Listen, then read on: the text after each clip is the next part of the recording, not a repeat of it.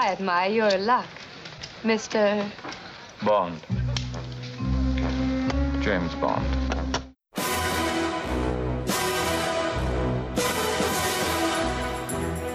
This never happened to the other fella. For your eyes only, darling. Whoever she was must have scared the living daylights out of her. Hello, and welcome back to For Your Ears Only. This is the Optimism Vaccine exclusive James Bond podcast where we cover all things James Bond. Uh, episode 0023. I am your host, Jake Tropila, joined as always by Jack Eason. Jack, how are you doing this evening? I'm I'm holding up well. Glad to be back at this again, Jake. Uh, we we've took a bit of a break because of originally because of Bond rescheduling and then uh, coronavirus rescheduling everything. So Yeah. Uh, time to get back on track, back to the back to the grindstone.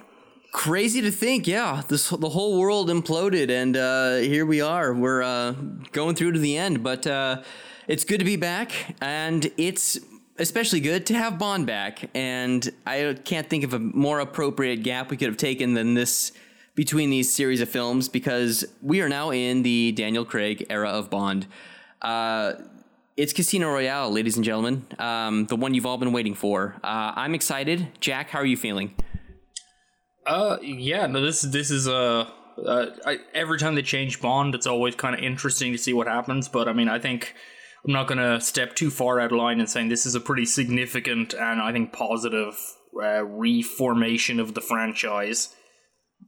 Absolutely, yeah. This is, uh, you know, Die Another Day was, of course, financially successful, but uh, maybe a little, uh, I don't want to say creatively bankrupt, but uh, they certainly swung too far in the wrong direction as as that film goes. So, you know, I think uh, I think with a lot of the first time Bonds, uh, they really kind of pull out the stops to bring their A game and uh, also at the same time dial things back to to more of the basics, the stuff that works. And uh, I don't think any film does that better than Casino Royale. This is really, uh, as far as the Bond lore goes, this is as about as pared down as you can get. There's no gadgets. There's no Q. Uh, it's very, very plain, but yet it's also very f- rich and flavorful and extraordinary. And uh, I love quite a great deal about this film. Um, yeah, and it certainly wastes no time. So, uh, I mean, what do you say we get into it? Any any uh, thoughts before we start?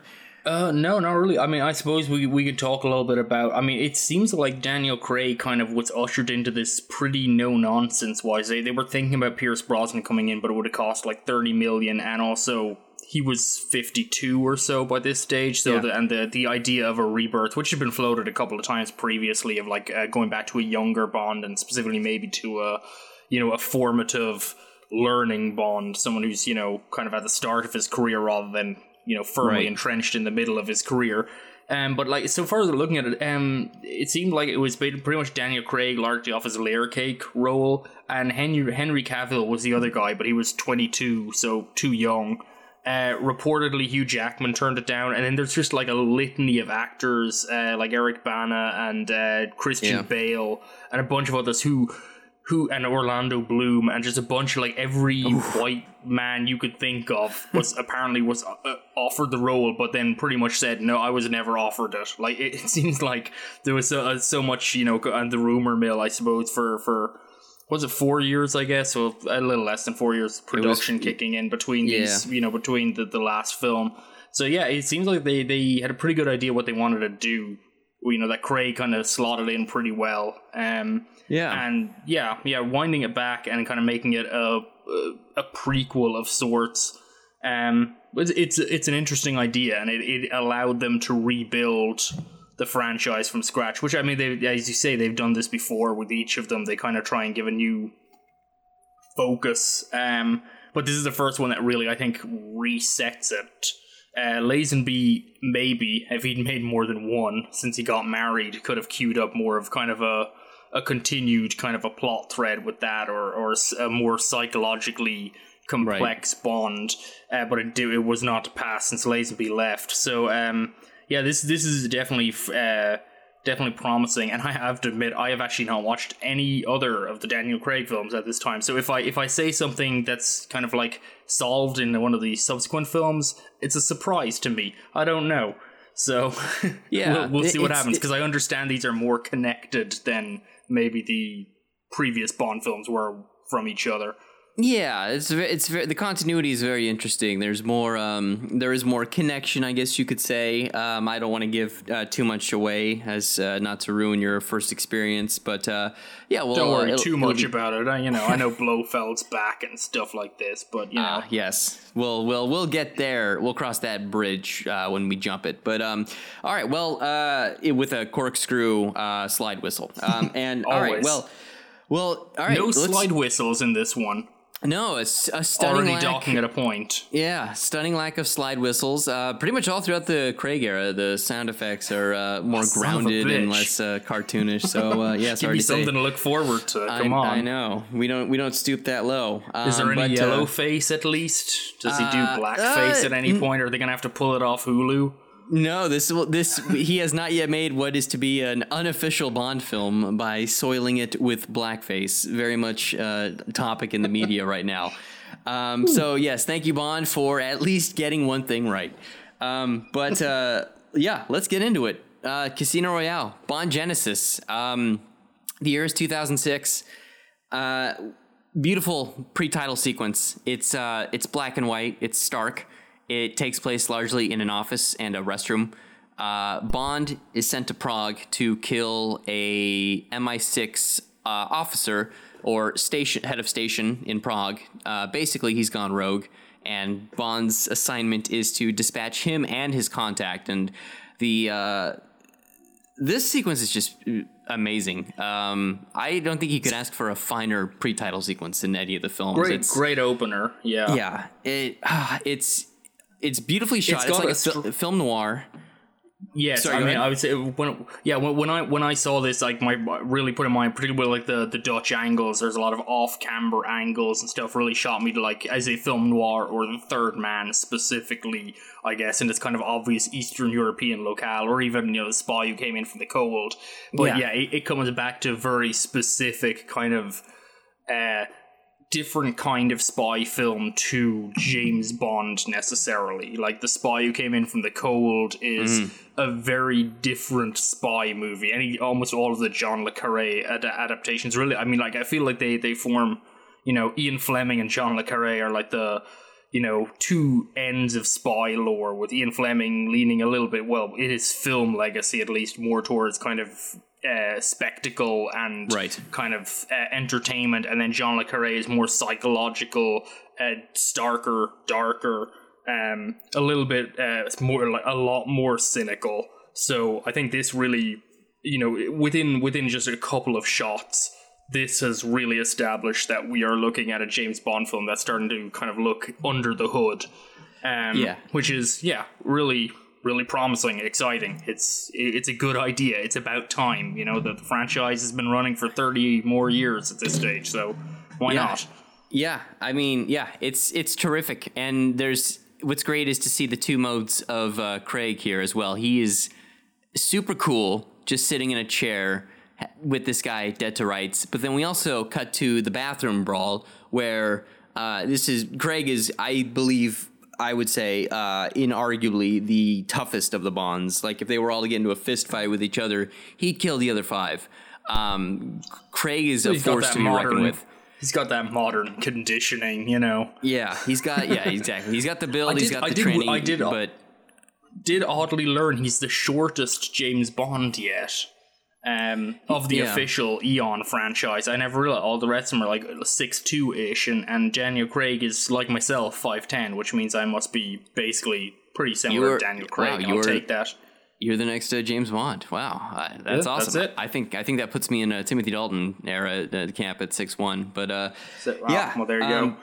we get yeah. So uh, Bond dispatches the uh, the rogue agent, and then we get one of the many first strokes of brilliance in this movie. Uh, the gun barrel is incorporated into the narrative, and he we he, we see the guy that he shoots and kills, and then it segues into the pre-title sequence. And when i saw this in the theaters that totally just blew my mind. I was immediately on board with how the film was looking and by the time it did that i'm like oh this is this is going to be good. I was strapped in and as as a kid on christmas morning um, how do you how do you feel about this move they do with the gun barrel Gun barrel is, uh, yeah, it's definitely a change to bring it in. Normally runs first thing. Um, yeah, it's and a, a much more stark kind of thing. Yeah. It gives something of the impre- gives the impression that he shoots the guy down the barrel of the gun he's holding. But uh, if nothing else, it it announces kind of.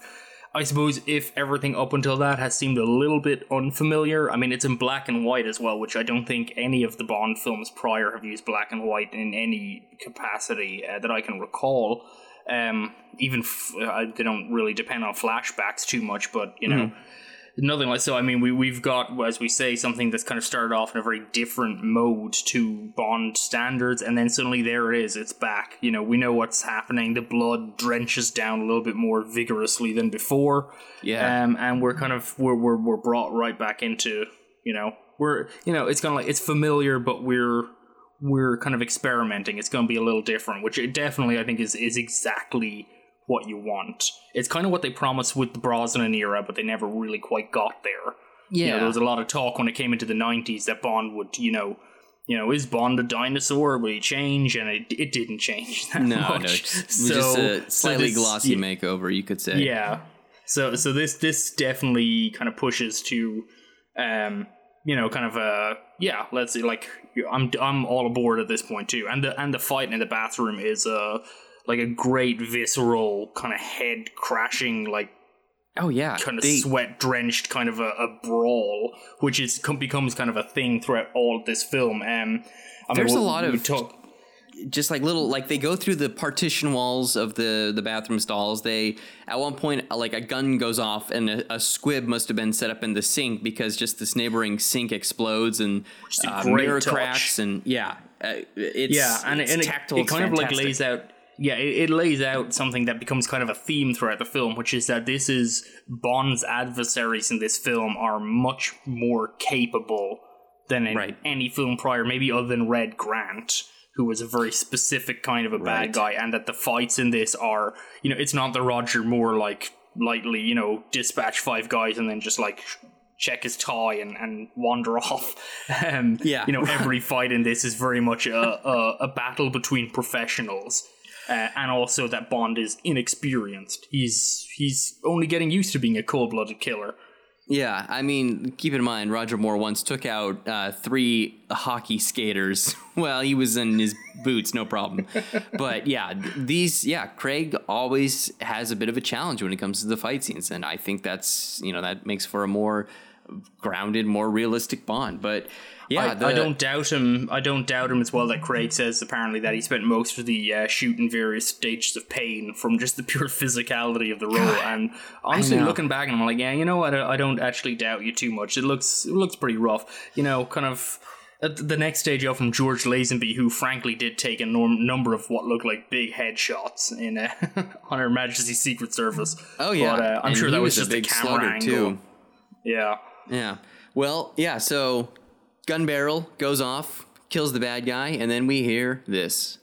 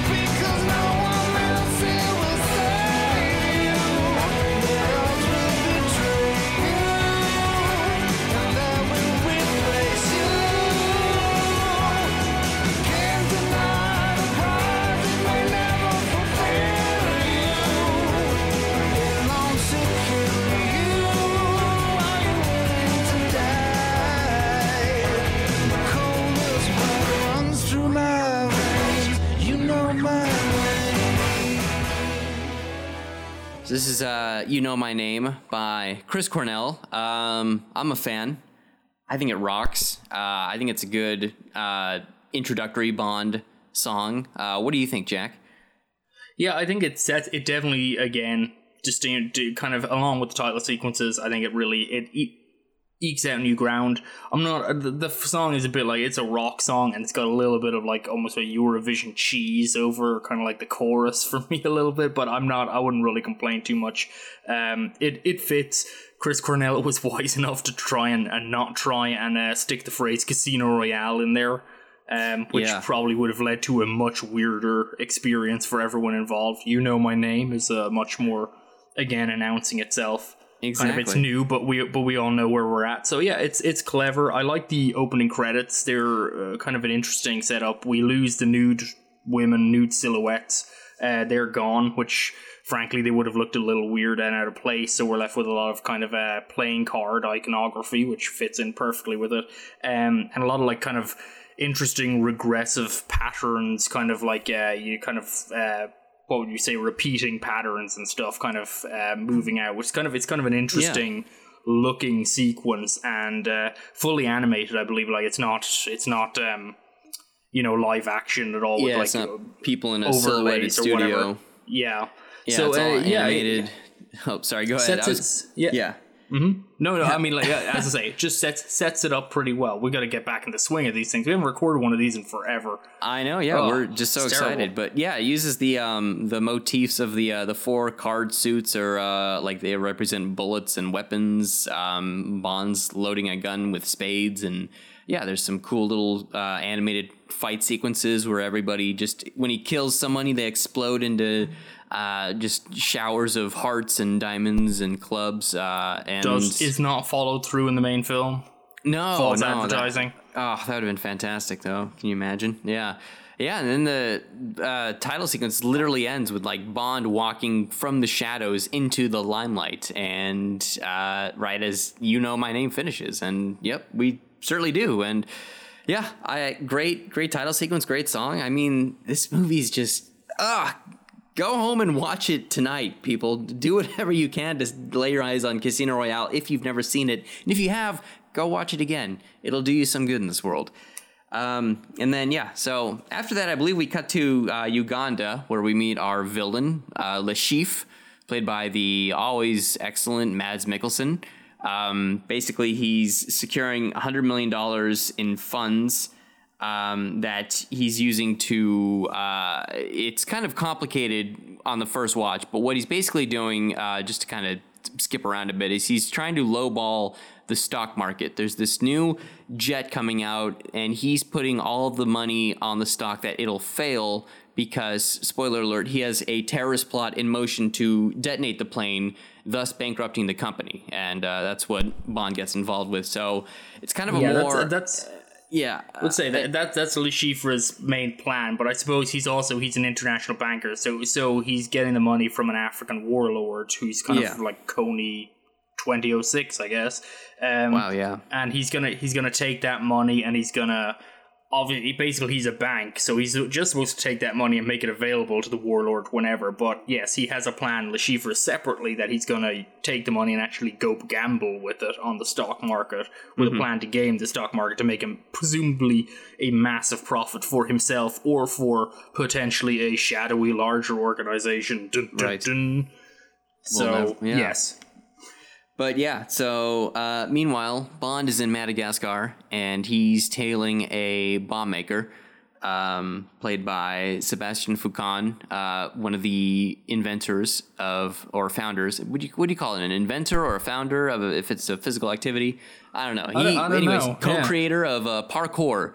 The uh, yeah the the ever loving way man. of yeah free running exactly um, a skirmish breaks out, and then Bond gives chase, and then we get um, what uh, might just be the the best action sequence I would say in the entire series. I mean, I can't think of anything that tops this parkour sequence. Um, I I like the parkour sequence, although there's a few points in it where I feel like they're trying to like. There's a few bits like, uh, particularly this one sequence where it's it's overall definitely it's a great sequence and it's a, it's a clever sequence because it establishes something early on which is that Bond works smarter not harder even at this point that like he's able to keep pace with this dude by Yeah. just being a little smarter than him throughout the chase but still obviously very physical and and capable but Yeah. uh, there's there's a few cuts in it where it's kind of like uh, there's one where he, I think he launched himself through where the where uh, Malo- Mollaka, I think is the character's name, Foucan's character, like launched himself through like uh the two doors of a car, like sideways through the through the car sideways, and the camera just sits for a weird amount of time on the car after he's run off of frame, and it's kind of like I I just it's it's a strange choice. There's a few other things where he just these huge jumps, and there's a cut in the middle of the jump, and I'm like this would be so much better without the cut, but maybe it just wasn't feasible. It's you know, is entirely Yeah. possible. But I mean, on, on the whole, this is me nitpicking. It's it's a really great sequence. You say that kind of like there's just an energy and a vibe and a sort of a and certainly a difference. The Bond films are not rich in foot chases. They're not. Bond doesn't run. Right, to the yeah. most part. So, um, you know, it, it- normally it's in a boat or a car or a plane or a hovercraft or something even more outlandish. So this, it's kind of yeah, get back to roots, more like Point Break, more physical, sweaty, Yeah. difficult.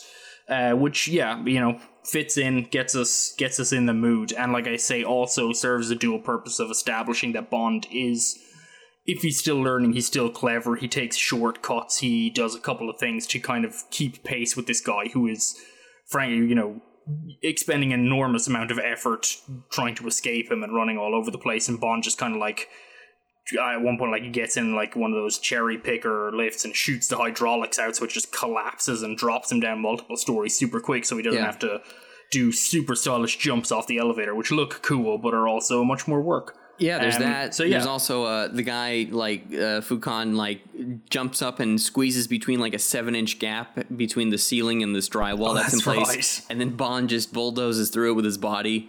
Um, Yep. He yeah he uh, also there's the other bit where the guy like climbs up this like the ropes of a crane. And then Bond just like kicks out whatever the crane was hauling so that the ropes glide up to the top. But um, the one moment that I like- sta- stands out for me uh, in in this sequence is um, where they're on top of the cranes and uh, the bomb maker tries to shoot Bond and his gun's empty and he throws the gun at Bond and Bond catches it without flinching and throws it back at him. That that like that made this movie better than Citizen Kane for me. I don't know about you, but that was just and it's amazing just to see him do that. And the the thing you said about like this chase going on for as long as it does is that it really caught me off guard in the movie theater because I was thinking, yeah, like Bond, this is like I want this to keep going forever. Bond never has a chase this long ever, and yeah, I'm I'm so sorry I stepped over you there. What were you gonna say? I was just I got lost in my excitement. Well, that that's fine. Bring the excitement. No, Yeah. I, I really like. I'm glad. I'm glad you brought out the part where Bond goes straight through the wall. Um, at one Oh, point, because yes. again, I think it's a clever. Again, this balance between his smartness and just where necessary he is, as he's repeatedly referred to here and in several earlier films. But this is maybe the first film that really starts to actually explore the implications of it. That he's referred to as a blunt instrument, Right. And um, which is exactly what he is as a secret agent. He's the he's the on the ground killer. He's the the guy who kind of makes the the you know the leaders, the ruling class. He's he's their their person on the ground to make stuff happen. And so, as a blunt instrument, why not go through the wall? It's not your wall, and it gets him where he needs to be. So. Yeah, I, I think it's just it's a very smart introduction, and I mean, uh, frankly, two very smart introductions. Three, maybe if we include the the opening credits. I mean, this film really hits the ground running with a very impressive succession of um kind of cleverly worked parts. We have our invocation of 60 spies. We know we're going to get something a little cooler, a little more cynical. Cooler as in, I guess, emotionally cold rather than cool as in like uh, GoldenEye cool or whatever. I can, the, the Pierce Brosnan here, I think, definitely went for cool and Yeah. went too far. Um, you know, it has that that first sequence, the opening credits establishes some of the motifs and iconography of while stripping away some of the more familiar ones to let us know we've changed out, and then we have this great physical. Uh, kind of ball busting action sequence that kind of lets us know again that this is a, a Bond who's big and brawny and sweaty and, and physical and here and has to bring all of that with him on these missions. He's not impenetrable. He's not immune to damage. So yeah, it, it kind of brings us in, and then obviously from this we end up in the embassy where he then kind of fucks up. Kind of, uh, we'll bring that in. Um, so it's kind of this interesting Yeah. balancing act of introducing a new Bond who is rough around the edges, and then we will see him become less rough around the edges at some things, uh, but also there's an absence there, which we'll talk about later psychologically as they try as they trying to move inside of Bond's brain a little bit, which is frankly kind of new territory outside of once our Honor Majesty's Secret Service, and uh, I would argue maybe uh, the world is not enough. Yeah, yeah. The embassy sequence is interesting because uh, I mean Bond's essentially in a, a, a diplomatic safe haven, and what does he do? He goes and blows up half of it uh, just to kill a bomb maker. But um, yeah, uh, it's it, you know comes at the end as just this prolonged, fantastic introduction. I mean, I, we're like upwards of twenty minutes into the movie, and uh, it the main plot has not yet been established, or I, I mean, you know, it's kind of been hinted at, but yeah, it's just all all all good intros all the time, and um, yeah, I I think you know Bond's he's a you know he's a looser, more more dangerous person than he has been in the past, um, and I think uh, you know he's still kind of got that wet behind the ears I can do anything attitude that a double O agent could realistically have. But uh, yeah, this is all just great world building in the in the world of James Bond. Yeah. Um, gosh, where are we now? So yeah, the embassy blows up. M rightfully uh, chews out Bond for his uh, for his actions, but you know I do love his excuse. I figured one less bomb ma- bomb maker in the world would uh, not be a problem. Um, I believe at this point we go to the uh, the Bahamas, if I'm not mistaken. I mean, he breaks doesn't he? breaks into M's apartment first, I believe. Uh, I think that's Yes. in there. Yeah, I think just, so. Yeah, You know, to give her one more reason to be pissed off at her. Yeah, And worth mentioning, course, Judi. Dench returns. We we don't go with full chronology here. Judi Dench remains Bond as she was in the Brosnan era, but uh, kind of a, a yeah, just why not bring that over? She's she's pretty good in the role. So Yeah, I think uh, yeah, you know, if it ain't broke, don't fix it. I think uh, you know she's one of the few uh, carryovers that really works. Um, but yeah, Bond uh, goes off to the Bahamas. He's tailing uh, another guy, Dimitrios, uh, who is a contact with um, the bomb maker, and we get this great sequence where Bond arrives at the hotel and. Um, these two uh, German guys uh, mistake him for the valet, and then Bond goes and helpfully parks their car for him to cause a distraction. And this is a uh, fun sequence, yeah, yeah. because I wasn't sure if he did that on purpose or not. I think he just did it to be an asshole. Yeah, well, I think he did. Yeah, it's it's it's a little little column A, little column B. It it serves a dual purpose. Oh, he, he, Um, that's right. He does create a diversion with it as well. So yeah, Yeah. I didn't like. Did he drive there dressed like the valet? I I forgot to check that. Is he dressed the same way? Because he gives his car. Which also fun thing about it, he's driving like a Ford Mondeo at the start, which is like, yeah, who, when will we ever see Bond in one of those ever again? 2006, baby. But yeah, no, he is kind of dressed like. I mean, he's got you know he's got khaki pants and uh, or like they're you know they're fitted, and he's got a, a white dress T-shirt um, that's a button up. But he is similar looking to a valet. But what he does is he like bends down to tie his shoe to kind of case the joint and see where the cameras are. And I think the two German guys mistake him for the valet, and Bond, you know, quickly improvises as you know his solution. So yeah, him being an asshole and smashing it, and then the cherry on top is uh, him getting out of the car and then just casually chucking the keys aside, like like there, I parked it for you. Um, no more use for them. yeah.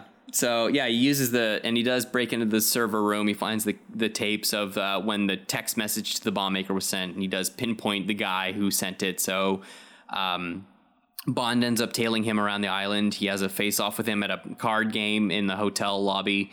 Um, and then uh, he also uh, beds his uh, woman, Solange, who the name of the actress I don't have um, written down at the Is- moment. But yeah, the- she, she's the- introduced yeah. uh, on a horse on the beach.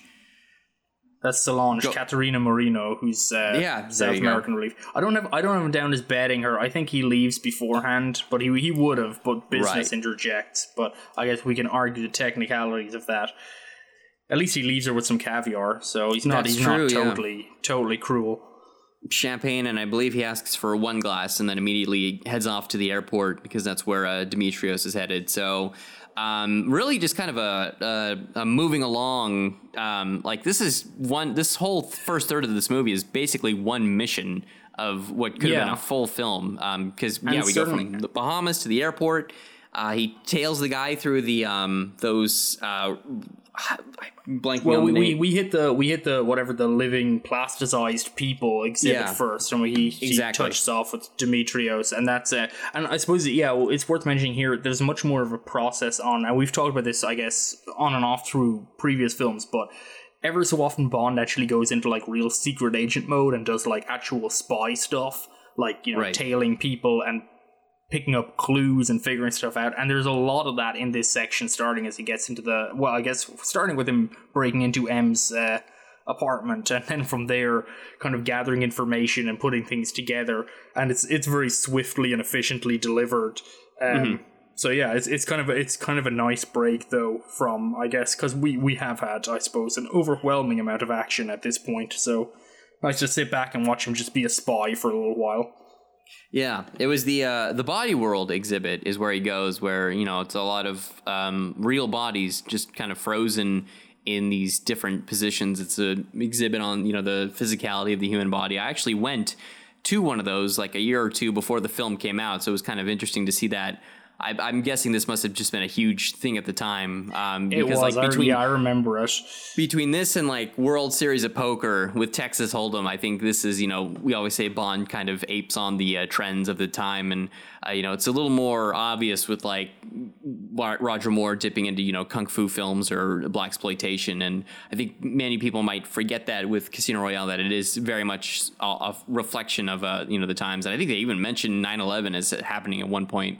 Um, but They, they uh, do know yeah. it, uh, it's Bond canon basically that uh, Le Chiffre did 9/11 or the the, the business supporting him, which Yeah. is actually kind of I'm, there. There was discussion. About, basically, they talk about that someone shorted the airline market the day of 9/11 to make a massive fortune, and there Yeah. was actually discussion. I remember when 9/11 went down, there was talk about some irregularities to the stock market at that day as well. But I, I'm Yeah, pretty of, sure uh, it wasn't a real thing. Uh, I think I, you know, I think I, it was just one of those things on top of everything else. Where we're like, is it financial crimes because we care about those? But it wasn't true. really. But you know, it, it is interesting that yeah, they they actually invoke 9-11 as a specific uh, kind of spy gambit, which is a little. I don't know. I mean, I, I it doesn't bother me, but then again, I didn't lose anyone in 9-11, so it's kind of like I, I wonder. It's it's a strange one to bring up, considering that otherwise the film is not particularly concerned with post 9-11 politics per se. So it, Right. but anyhow, just kind of an interest. I'm a little. I was a little surprised when it came out. It's like, oh my gosh, Le Chiffre did 9-11. Who would have known? Yeah. So. That's for But, a uh, later sequel, I guess. It's true, but you know his only real crimes in this film are uh, attempted terrorism. Uh, he doesn't actually ever pull anything off, thankfully. But uh, yeah, Bond uh, stabs and kills Dimitrios, um, essentially donating his body to the museum, um, which I think is a was very sweet of him. Then yet he chases another guy who's uh, dressed in a security outfit to the airport, and then there's an entire chase sequence on the tarmac um, where he's fighting off this guy in a, uh, a gas tanker truck that is just leaking fuel. Um, and then it's it's really a quite an, an extended, exhausting sequence. And Bond's like, you know, he's getting on the phone with MI6. He's letting him know what's going on. And then they realize, oh shit, the plane that is supposed to launch tomorrow is at the airport. We need to stop it from exploding. Um, but yeah, Bond, you know, luckily saves the day despite uh, destroying a lot of things in the process. I think a couple of Luckily, it's a cars good are- embassy. yeah. Yeah, Exactly. good embassy support. Um, but again, the fight with this with this terrorist is again kind of a, a an evenly matched physical brawl. Again, you know, this guy is obviously a very capable international terrorist. So Yeah. Bond is, has to you know pull out the stops to stop him. So Yeah. which uh, you know it's kind of a nice touch. We don't have again like Roger Moore would just like do something like I don't know he'd end up on a baggage carousel or something, and Bond would like you know stack crack wise about it before heading away for a, the whole like airport bar. But in this one, lots of things explode, as you say, and then the uh, Miami police unceremoniously arrest James Bond. Oh my god! I just imagined a sequence where Roger Moore hits a guy and he he gets knocked onto the suitcase carousel, and uh, he'll like quip. It'll be like a an ADR quip where he says, "Don't you hate it when the airport loses your luggage?" And then he runs to catch the next guy or whatever. But It's what it would be. that's what it would be. we can write these ourselves. Um, but uh, one character detail though I love is that um, like the bomb is a keychain and we see Bond notice it and uh, off screen he unclips it from the uh, the bottom of the truck that it's attached to and uh, he grabs there's like a quick shot of him like grabbing this guy by the belt when he tries to jump out of the truck and then you just think oh he's just keeping the guy in to fight him. But then we see it has a purpose because the Bond attaches the keychain to the guy's belt and then there's that great shot of uh, the guy activating the bomb, realizing it's on his person, and then him exploding off screen, and then Bond just smiling. beautiful, beautiful. This uh, this movie deserved every Oscar. At this at this Um, point we do, at this point we don't know how many people he's killed between the pre-credit sequence which documents his official first kill as First 00, two kills, first yeah. two We didn't mention, yeah. Uh, yeah we, we don't we don't know prior to that into this movie how many people he's killed but he still seems to enjoy it and I mean you've got to love your job Ah, yeah, I know. It's like uh, license to kill, kid in a candy shop. I, give me all the there's bombs. so many people everywhere he just uh, becomes a, an exterminator with a you know get out of jail free card. Um, yeah, but uh, you know Bond by doing so saves the plane, and Le Chiffre loses all of his money. So the next logical step would be to host a poker game in Montenegro at the Casino Royale to get it all back because now he's in debt over a hundred million dollars to these um, Ugandan warlords. Um, who have yeah. a poor sense of humor about such things if I am to understand their their modus operandi That's true. Yeah. So, so yeah Bond. Uh, this sets up, I guess, the bond, the, the plot proper. The casino game Yeah. is really is the central plot, and also, yeah, kind of brings us into uh, Eva Green, who shows up. Like she's frankly, it's like we're an hour into the movie at this point when she finally shows up. yeah. I mean, it's. I mean, you know, I, I love the the notion of introducing characters as they're needed, and yeah, Eva Green makes a hell of an entrance on the train. Uh, she and Bond exchange lengthy, getting to know each other conversations that are that are sharp. This is a and this is a great conversation, and this is really, I think, the first uh, um, kind of you know we're we're getting a sense of a younger Bond and of a kind of you know how what motivates him. You know, at one point he mentions earlier about how he likes you know married women. Right. Specifically, he's not quite he's not quite flirtatious in the way that previous Bonds would be. There's something a little bit more uh, kind of malevolent, I guess, about his his politics with women. Um, and then this this conversation with uh, with Vesper Lynd as her name, character name Eva Green is really it's it's a really great conversation. It's full of these just fantastic little repartee kind of like quips and stuff, but it is uh, probably the first attempt to psychologically profile Bond. Although we'll never know, or I'm guessing we probably will not know how accurate it was that he Bond shows off by profiling her, and then she does it straight back. And Yeah. there's kind of a, a kind of thing. And then at the end of it, she she asks him how how is your lamb, and he just says skewered. One sympathizes, and it's just this fantastic uh, example again of uh, we you know uh, the, the Brosnan era was kind of uh, dabbling with strong women um and uh, they did it brilliantly as we've discussed I think with Tomorrow Ne- with yeah Tomorrow Never Dies or The World Is Not Enough I always get the titles of those confused they're too generic That- but The World fair. Is Not Enough uh, with Sophie Marceau's Elektra King who I would consider to be maybe the best female character in a Bond film, one of the most interesting foils for Bond, certainly. Yeah. Um, but uh, this kind of brings back in uh, the idea, you know. But I I guess guess um like Halle Berry's character in uh, whatever the next one was. No, what's the next one called? To die, something. Everything's to die. Halle die Berry, Another another day. She's I coming with No Time to Die, which is Oh, the next man. one that's coming out. But uh, Halle Berry was like very much, and Michelle Yeoh throughout the Brosnan series, they they kind of had like a bunch of like kick ass women, kind of very much like the Buffy the Vampire Slayer girl power concept yeah. um, which was uh, kind of lip service. Like, frankly, Sophie Marceau was far and away the most interesting of them, and she was not the one who was like doing kung fu or whatever in the middle of like you know a fight or whatever. She was holding her own in a very different way. Yeah. Um. So Vesper Lynd is is much more like kind of she's in the same line I think as Elektra King. She's actually properly fleshed out as a person. Um, and we and we uncover more about her as the film goes on, uh, which is I you know becomes an important kind of mechanism for the film.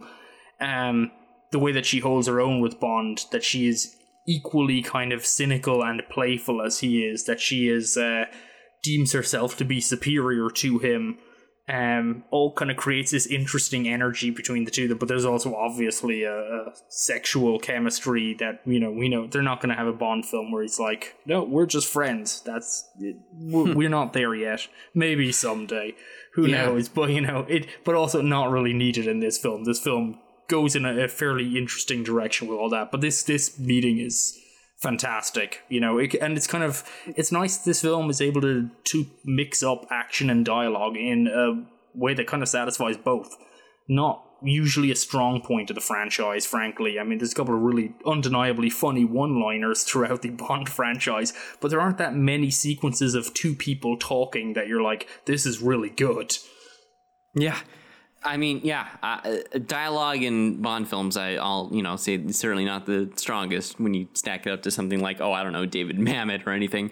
But um, yeah, uh, this is is fantastic and as sharply written as one could hope for, and I, you know, is it's just not that Casino Royale can just do action well. You know, it does character well. It does di- dialogue well. You know, these feel like real people. And I mean, Vesper Lynd is easily our strongest leading lady since. Um, I mean, yeah, you said Sophia Marceau, but also like there's shades of Tracy in there from On Her Majesty's Secret Service. This is, you know, Definitely, yes. a woman who's very smart and capable, but also is haunted by a, a dark past. And I, yeah, I think the movie's all the better for it. And I think you know Vesper will will come to haunt the the later Bond films. Uh, spoiler alert, but uh, yeah, great sequence on the train. Um, they get into Montenegro, uh, and they basically set up.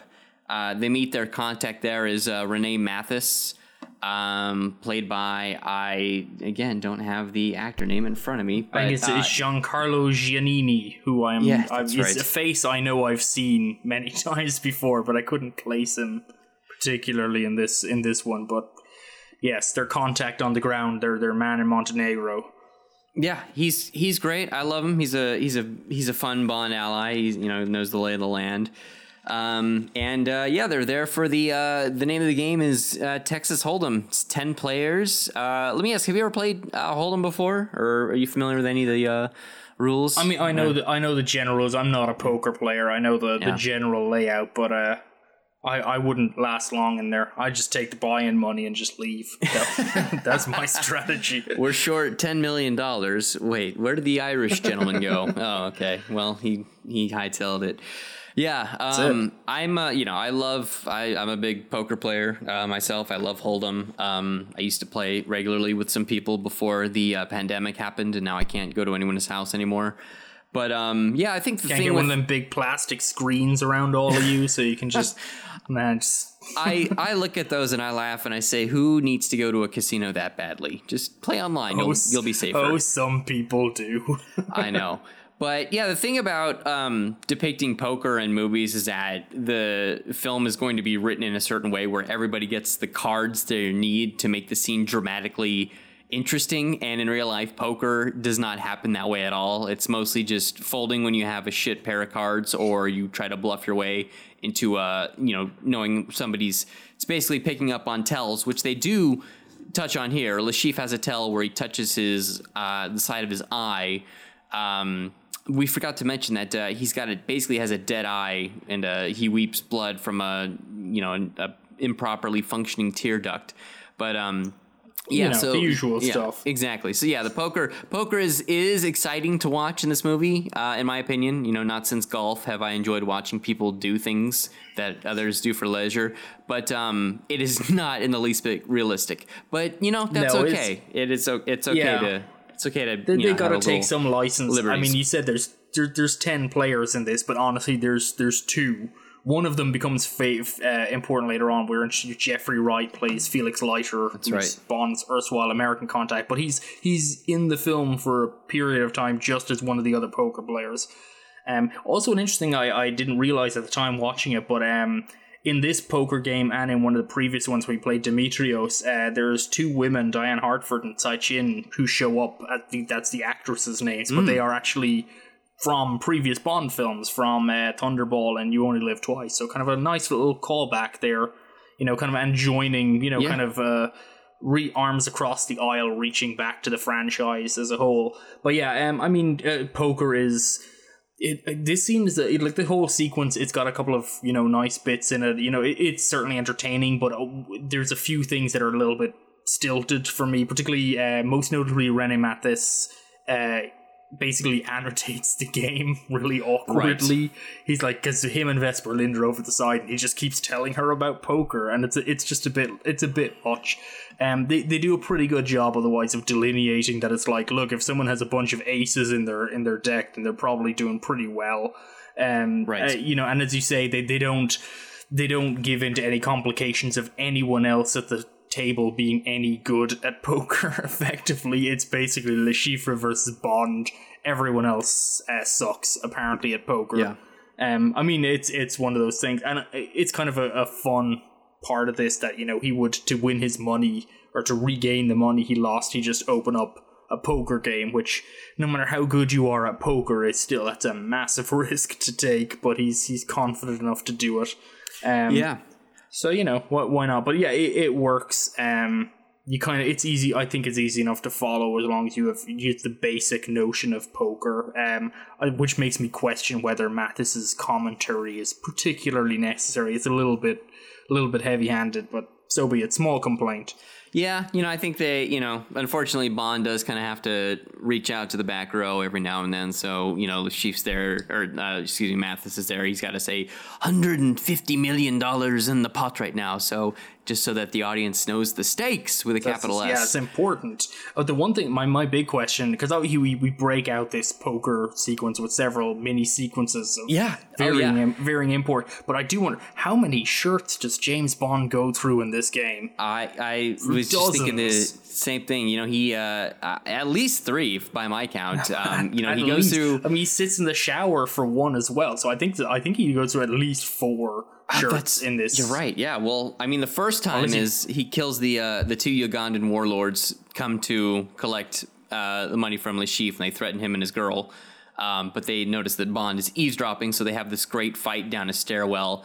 Um, uh, which I quite like a bit, not only because A, Bond throws one guy over the side of the stairwell at the top, but B, Vesper is like frantically trying to run away from them the whole time by going down the stairs, and they keep throwing each other down the stairs next to uh, Vesper. Um, So the gravity of the situation once you're once you're in MI6 you can never get out you know but yeah I mean obviously this is a key scene because it's sort of what radicalizes Vesper I guess or at least uh, uh, I guess strips down her walls so Bond can get in and kind of understand what makes her tick uh, because Yeah. she's not a field operative she's not there she's not supposed to be around when people die Right. Yeah. No, she's um I think she you know, she's got the role of the accountant. She's, you know, mostly just a desk agent, so the field life is not something she's in the least bit accustomed to. And then, you know, they they it's a very bloody battle and and you know Bond has to go change his shirt cuz obviously he's covered in another guy's blood.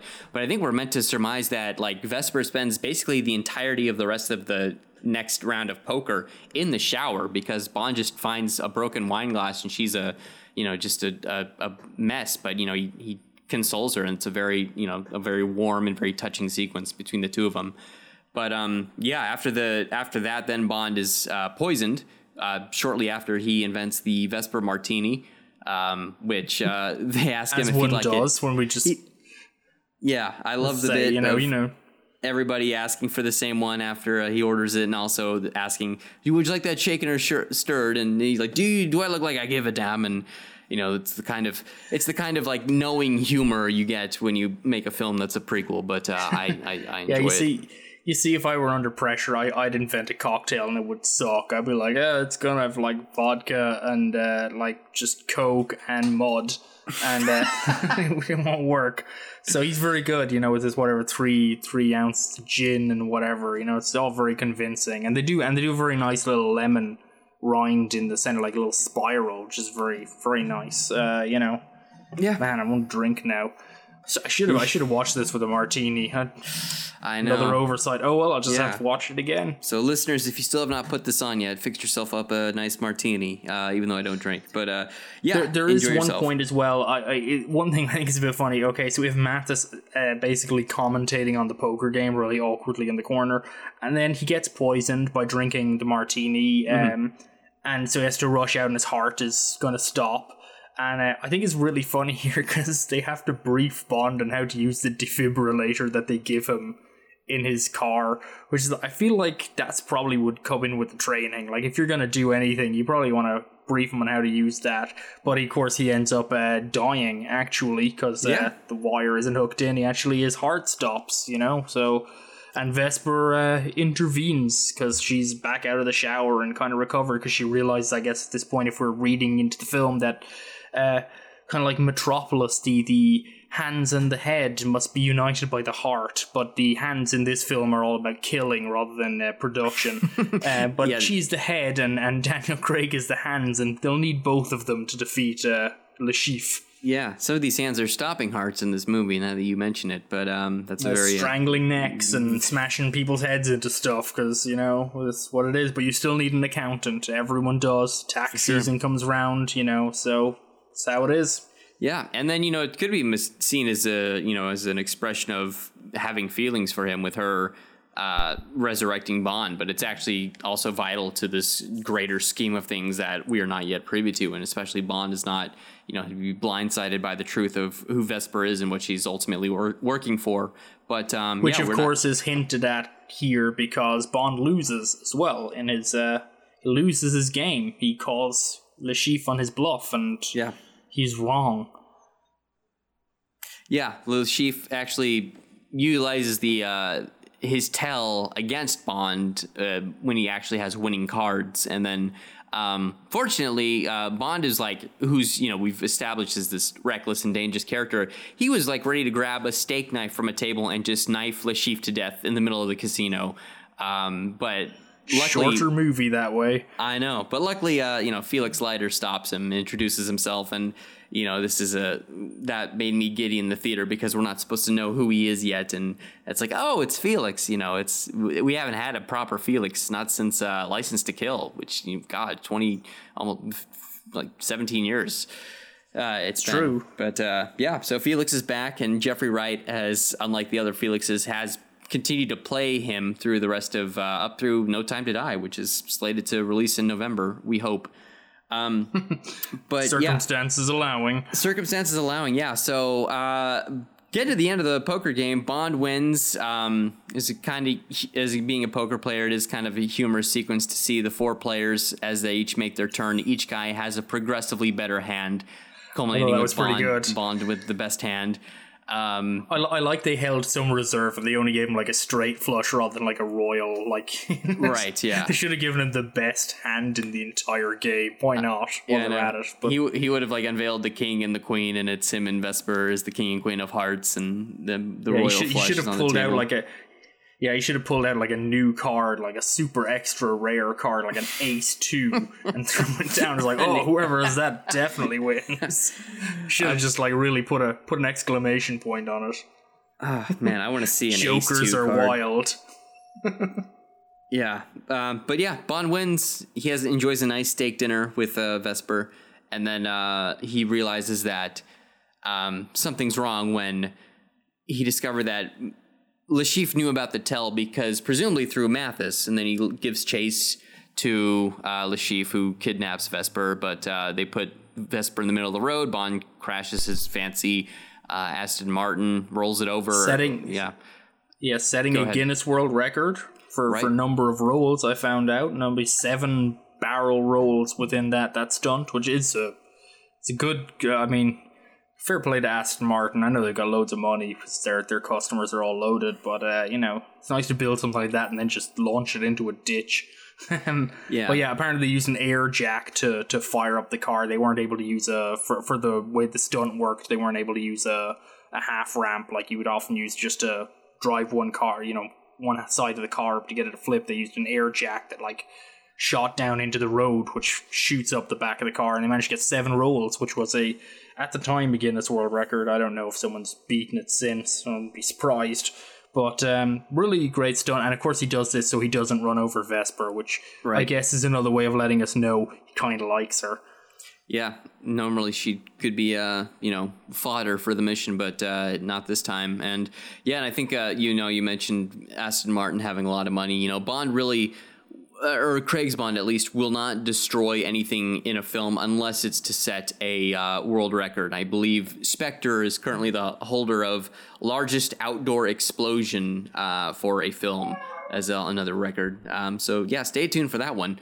Um, but yeah, so Bond is captured. They're taken to like this uh, like derelict boat in a shipping yard, and then we get uh, the torture sequence, uh, which has been modified slightly from the um, the novel. Uh, in the novel, it was one of those uh, carpet beaters that you would hang over and just beat out the dust on a rug while it hangs on a clothesline, and Le Chiffre would just crouch next to Bond and use that to swing up into Bond's testicles. But here, it's actually uh, which is kind of painful to watch, a knotted rope that he swings out into a chair that's got the bottom cut out of it. Um, and Yeah, I do. I do wonder because they cut. So here's my question: Looking at this sequence, uh, we see him cut the bottom out of the chair when the henchman does that? So the chair was not previously there. They had to make that for the occasion. But he does have a huge knotted rope on That's a- hand.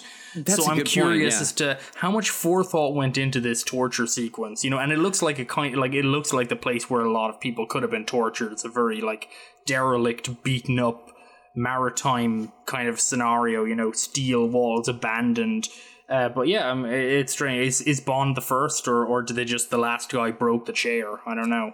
That's a, a good point because yeah, there is very much the deliberate, the the nameless bald henchman who you know cuts out of the seat when he tosses it aside. But yeah, I think I think they're largely just improvising. Um, but uh, yeah, it is kind of kind of fortuitous that they found like the perfect rope to do such a such a devious task. And um, yeah, Didn't it- get his look in poker, so he's, he was lucky to find the rope later on. That's true. Got to yeah. balance out karma. Well, he is a he is a kind of a mathematical genius, they say, and I, presumably he was able to calculate the odds of which the uh, ship they were going on would have a chair and a rope, perfect for such a, a situation.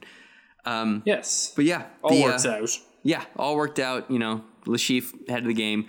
We get the torture Gotta admit, I'm sequence. surprised this gets into a PG-13 movie. It's it's not a lot, not a lot of ball torture in most PG-13 films. Gotta Oh, say, yeah. So yeah, interesting and- touch.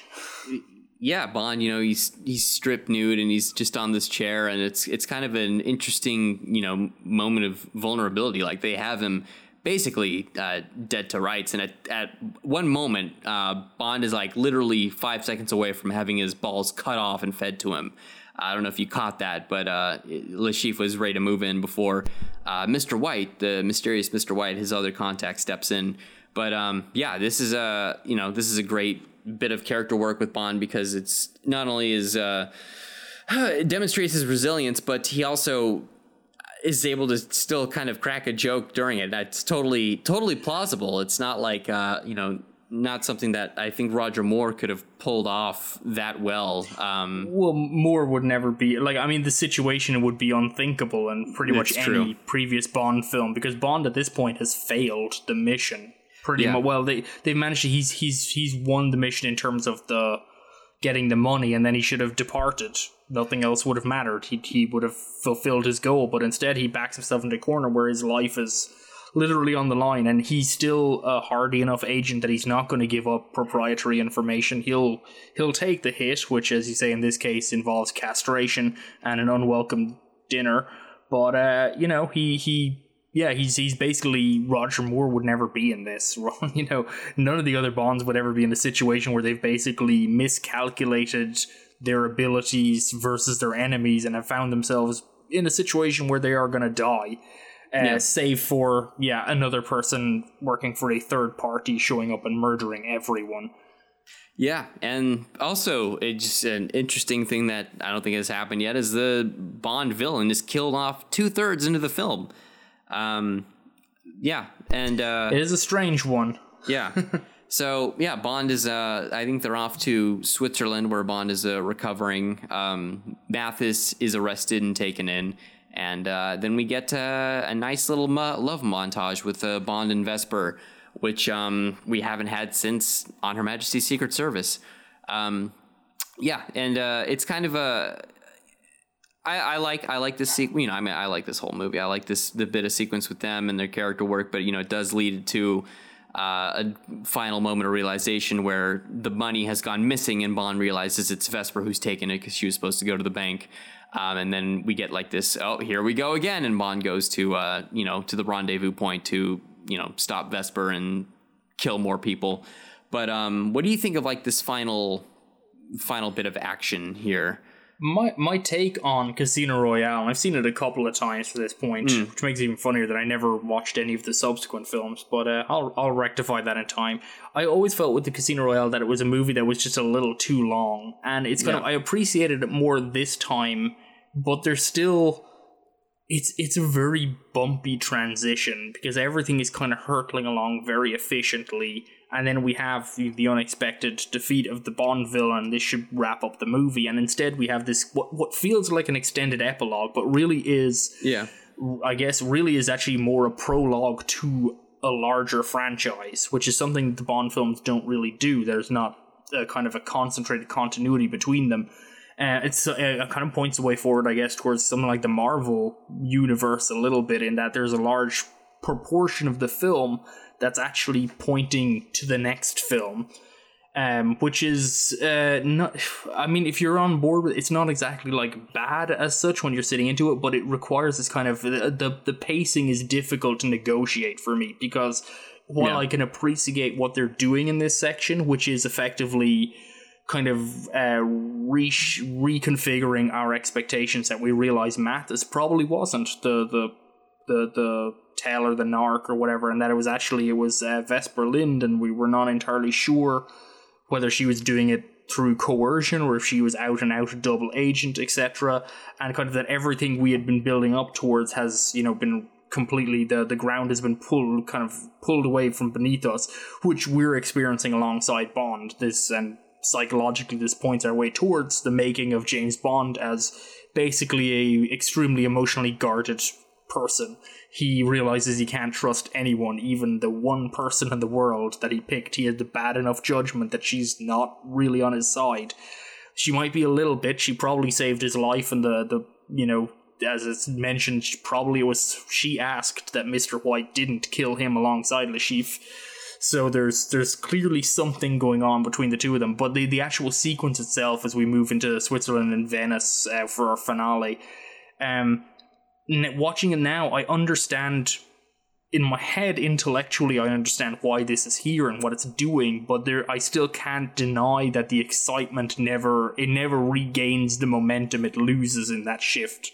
Yeah. So it's it's a li- it feels just a little bit tacked on, even though it's you know it's kind of like it's building out to tune in next week, uh, which you know is basically what it's doing because this, this is a film that ends specifically with a kind of like not so much a James Bond will return, you know, in X film, but like you got to tune into the next one to find out where we're going because there's actually going to be a distinct continuity, you know. Yeah. Um, and so it's it's something that I'm not particularly bothered by but it does it does kind of impact my viewing experience a little bit. I kind of I always kind of wish maybe it'd just be that little tighter of a film to find another way to wrap up. But then again, I'm not I'm not a screenwriter. I didn't I don't know how you wrap it up better than that.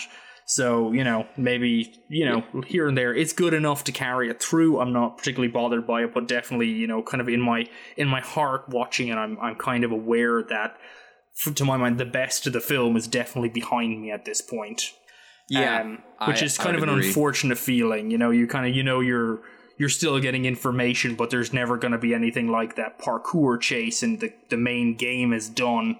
Um, so yeah, it, it's it's kind of like, but it's interesting, I suppose, in that it's it's launching something larger, and it's not as egregious as a lot of like the the Mar- as I mentioned the Marvel movies, which are always like you know pretty much every single Marvel movie is kind of like, oh, you didn't like that one, it doesn't matter. It's really just setting it up for the next movie, and it's like movies are meant to stand alone and actually Yeah, count. good God, um, yeah. You know, and the Marvel movie and the Marvel movies are full of like just a random scene where a person shows up, just so you're like, oh, I know that guy. He's gonna get his own movie someday. It's like, who could give a shit? Yeah. So, uh, God, which yeah. is the the yeah the Marvel concept. So it's nowhere near that level, but I, I- it's interesting, I guess, because in 06, this is kind of pointing towards uh, the way we'd be going. I guess the Lord of the Rings had already kind of established some of that like gigantic kind of unified thing. I guess and Harry Potter, there were a few like we, we I guess they were pointing towards this kind of like big ongoing franchise, a universe, I guess. Right. Um, but this is nowhere near as egregious, as I say, as some of the others. Um, so I, you know, I'll, I'll forgive it. I am a little bit, you know, I think it's interesting that he does unite with Vesper, and they have these kind of touching scenes that are much more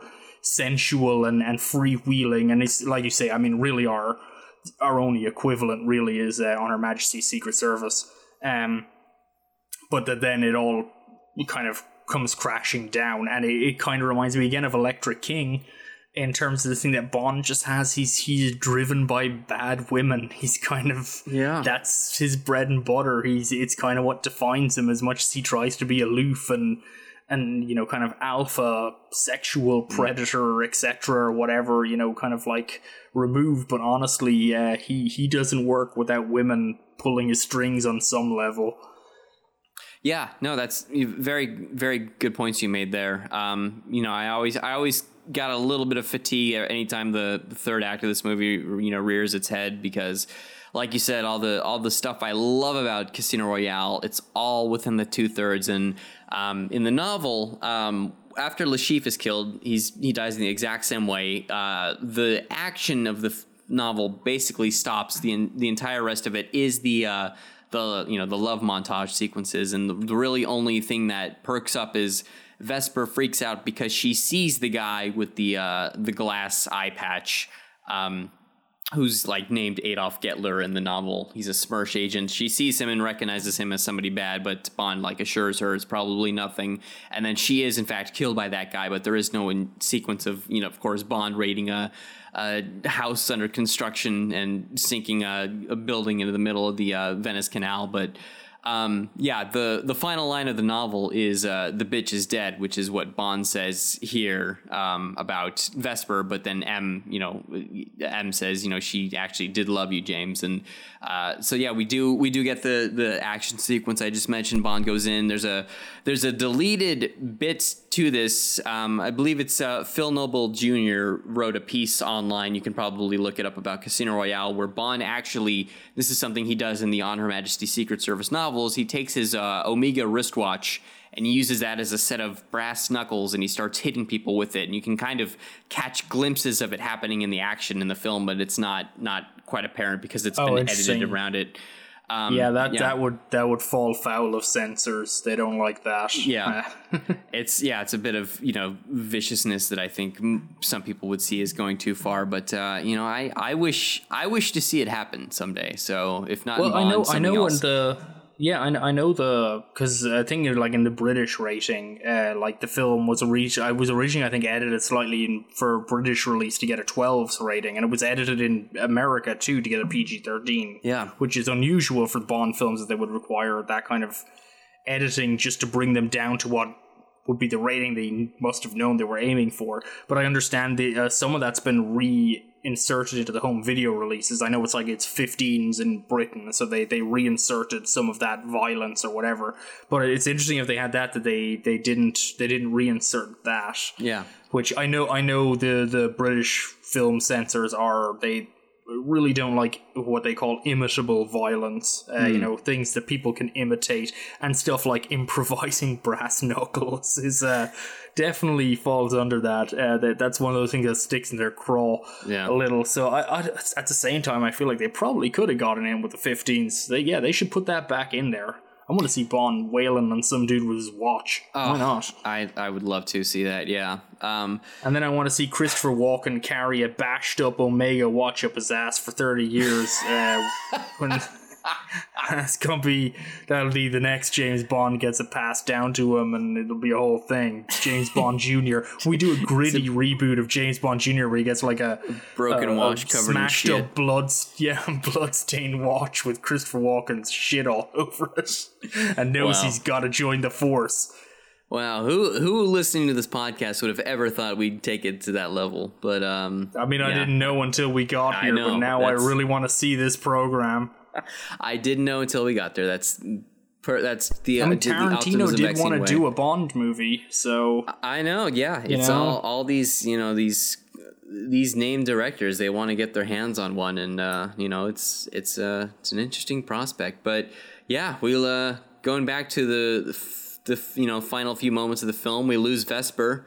Not since Tracy have we had a have we lost our our leading lady. She uh drowns by you know making no attempt to escape from the elevator shaft in which she's stuck in and you know she kind of she kind of realizes her betrayal and l- lets it happen and bond you know furiously gets her out of there but uh yeah, it's an interesting one. She can't, save she can't face Bond, which uh, again psychologically plays. And I don't know if the later films clarify her level of involvement if she was under duress. There's some reference to a French Yeah. Algerian boyfriend, I think, because uh, she has an Algerian love knot necklace that Bond comments on.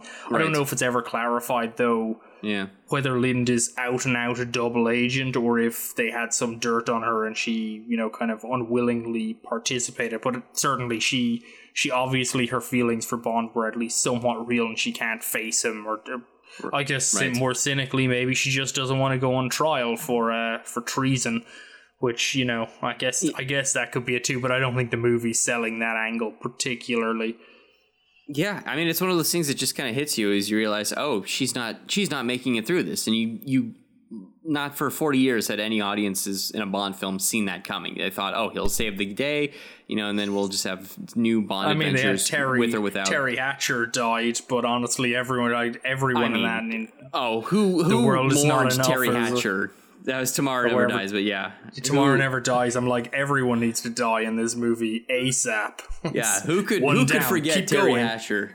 Who didn't who did not want to see I that think coming? I feel like even Teri Hatcher forgot Teri Hatcher in that movie. It's like this sucks. Whatever. Moving on. Yeah, but uh, yeah, so you know, rest in peace, Vesper. Bond, you know, gets the one final one final clue from Vesper in the form of a text message. She he tracks down Mr. White, uh, snipes him in the leg after calling him on the phone, and then Bond walks up and says the name Bond, James Bond. Cut to credits. Cue David Arnold's re, you know redo of the Bond theme. It's beautiful. It's amazing. It's Casino Royale. Uh, you know the final, the final, the final moments of the film. I think you know really you know improve that final third, make it all worth it. Um, but yeah, that's the film. I uh, I I just I can't help but light up uh, every time I see it. It's this uh, is it's- top tier, yeah. no no doubt. yeah, yeah, it's it's just does it does it's an important film and it does so many things right and that I'm you know I'm far more willing to forgive some of the flaws that it has, but I I think it's I think it's just excellent through and through, and I think it's also one of the most rewatchable, and it's it's a good one to in- introduce people to Bond to if you know they're looking for where to start. You can start here and have a good time, but um. Yeah, if we don't have anything else to say on the film, you know, uh, we let's uh, let's run some numbers, shall we? Absolutely. sure I'm sure you had a, a hell of a time counting some of those uh, exploding bodies on the construction site. oh god, I spent a, I spent an inordinate amount of time on that. They made me do math. I don't like doing math. But yes, uh, so so we, we get a total body count of about fifteen people here. I counted, which is uh, elevated to most first time Bond runs. But frankly, uh, Pierce Brosnan still with his first run in Goldeneye holds the record with thirty eight on screen kills. I don't know if we're gonna top that. Maybe it, it will be difficult. Um, Goldeneye is like just a ridiculously gun happy movie. Uh, so Craig pares it down a little bit, but with 15, that's that's pretty solid tally for for any Bond film, really. Um, and yeah, and that explosion, uh, I worked out. I was, I was fast forwarding and rewinding through the the embassy explosion, and I realized that um, I got my number of four dead in that because uh, there's nine soldiers visible in the shot just prior to the explosion. But if you go just prior, like in the setup sequences, that there's 12 soldiers actually there. Uh, they're visible in the upper windows, but I'm going with the number of soldiers in the pre-explosion shot, even though you know technically continuity. Uh, and after the the nine soldiers, there's the explosion, and then five of them get back up again. Four of them on the ground, one on the roof. So I'm counting that as as four dead. Nice. Uh, I'm taking that as my official count, but yeah, it took a little bit of work on that one. I also am glad I watched this again just before uh, we, we recorded this because I misattributed one of the uh, parkour guys' kills to Bond, so I stripped that away. So officially, 15 dead, very solid outing for uh, Daniel Craig, and obviously we get Bond's official first and second kill in this movie, so a very special occasion for us Yeah. to bond over bloodshed and violence. Um, sex, I'm just counting one. I'm just counting Vesper Lynd. I think he leaves Solange with blue balls and caviar. So Oh, he definitely does. I, yeah, so and and the age difference here between Daniel Craig was 38, Eva Green is 26, 12 years. Uh, uh people on Reddit or whatever will be will be debating this, but you know, as Bond goes, I mean there's we- we're still 30 years for your eyes only, the 30 years between Roger Moore and Melinda Havelock. Uh, so or James Bond and Melinda Havelock. We're not. I don't think we're going to repeat that again. I'm pretty sure Right. that one's going to hold a record towards the end to, to the end of this. So uh, Craig is uh, uh, a little sect sexed down from the usual, but uh, frankly, he also really fell in with this lady. So we'll we'll give him. Although then George Lazenby managed to like four women, and he like he just sleeps around and then still gets married. it's true. Truly has it all. How could you top it? No wonder he didn't do another one. Yeah. So, uh, well, I mean, yeah, that's so- kind of the so that- life he led outside of Bond too, which is what uh, burned him out as well. That that is true. So how did this do in box office? I'm I'm imagining well. Uh, yeah. Well, this is uh, this was a smashing success. Um, you know, we're talking about a budget of a modest 150 million dollars, which is today about 191 million. Uh, ends up grossing 167 million domestic, uh, which is 213 domestic today. Um, today, I mean, it's it's kind of crazy to it's to see like remember when 200 million dollars was a hit and now it's like this movie needs to make 500 million in the US alone to uh turn a profit. I think like i think even with It's very sustainable, Jake. Yeah. It's fine. yeah. Ah i know. It's it's crazy. But um the film did earn this was a huger hit overseas. It earned 616 million worldwide which is the equivalent of 788 million dollars today. We got three quarters of a billion uh, at this point adjusted for inflation this is the um or non-adjusted this is the highest grossing bond film in the series uh to this wow. to this Okay. point yeah so um yeah no oscar uh, nominations, but uh, Daniel Craig was nominated for a BAFTA, and it actually did win a BAFTA for uh, Best Sound. So um, kudos to them. But uh, yeah, Pretty good. It's uh, yeah, Bond was back, and it was uh, better than ever. So we'll have to we'll have to see where this uh, where this path of connectivity takes us. Um, yeah, do you have any uh, final thoughts on uh, Casino Royale?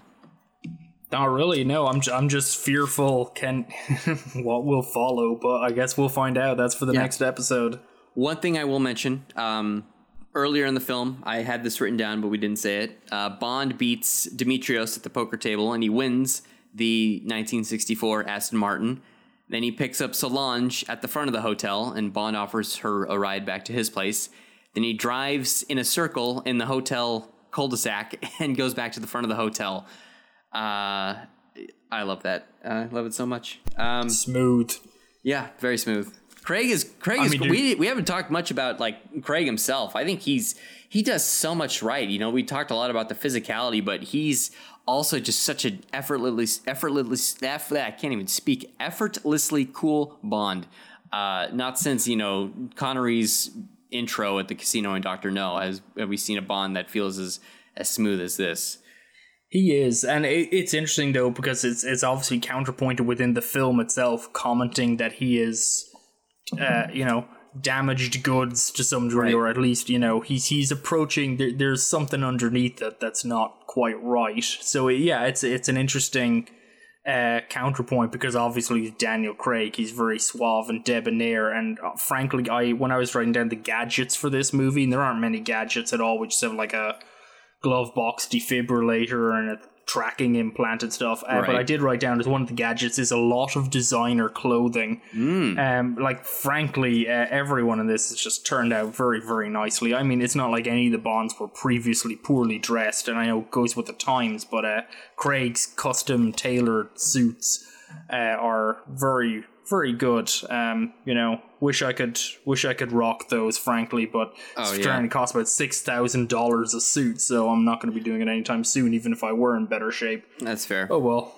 this is Yeah. why I watch movies. I, exactly. Sitting on my wanna- sofa with a beer, watching movies. Yeah, this is everything we aspire to be. Um, yeah, so uh, that's it for Casino Royale. I hope you enjoyed this episode as much as I did. Um, if you want to uh, find us online, we're at Optimism Vaccine on Twitter. It's uh, where most of our social media takes place, but you can also email us at optimismvaccine at gmail.com. Uh, if you're on iTunes or wherever you get your podcasts, feel free to actually please, please drop a drop a review and a five star rating. We would greatly appreciate it.